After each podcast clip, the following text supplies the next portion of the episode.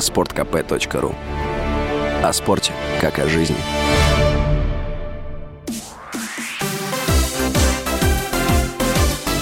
Новости спорта.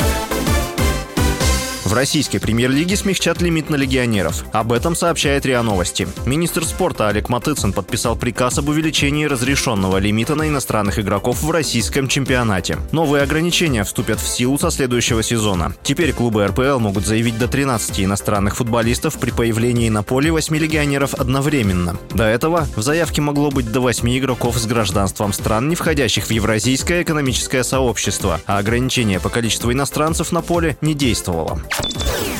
Аргентинскому теннисисту Факунда Банису грозит лишение премиальных и штраф за участие в матче первого круга Ролан Гарос с незалеченной травмой. Об этом сообщает Телеграф. На прошлой неделе спортсмен из-за травмы снялся с турнира в Женеве. 24 мая он вышел на корт против россиянина Даниила Медведева с забинтованной ногой. Во втором сете 32-летний игрок потерял сознание, однако продолжил встречу и довел ее до конца. Организаторы Ролан Гарос будут решать, следовало ли Банису выходить на корт. Если окажется, что спортсмен не завершил восстановление после травмы, травмы, он может быть оштрафован и лишен премиальных. Занимающий второе место в рейтинге ATP россиянин Даниил Медведев победил Баниса со счетом 6-2, 6-2, 6-2.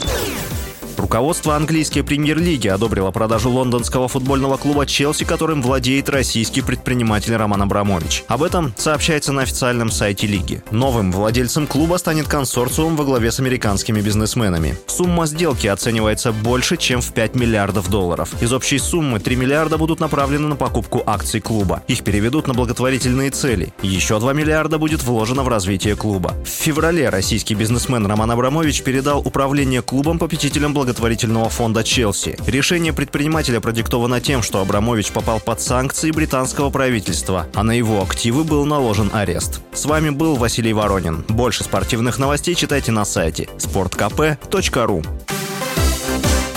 Новости спорта.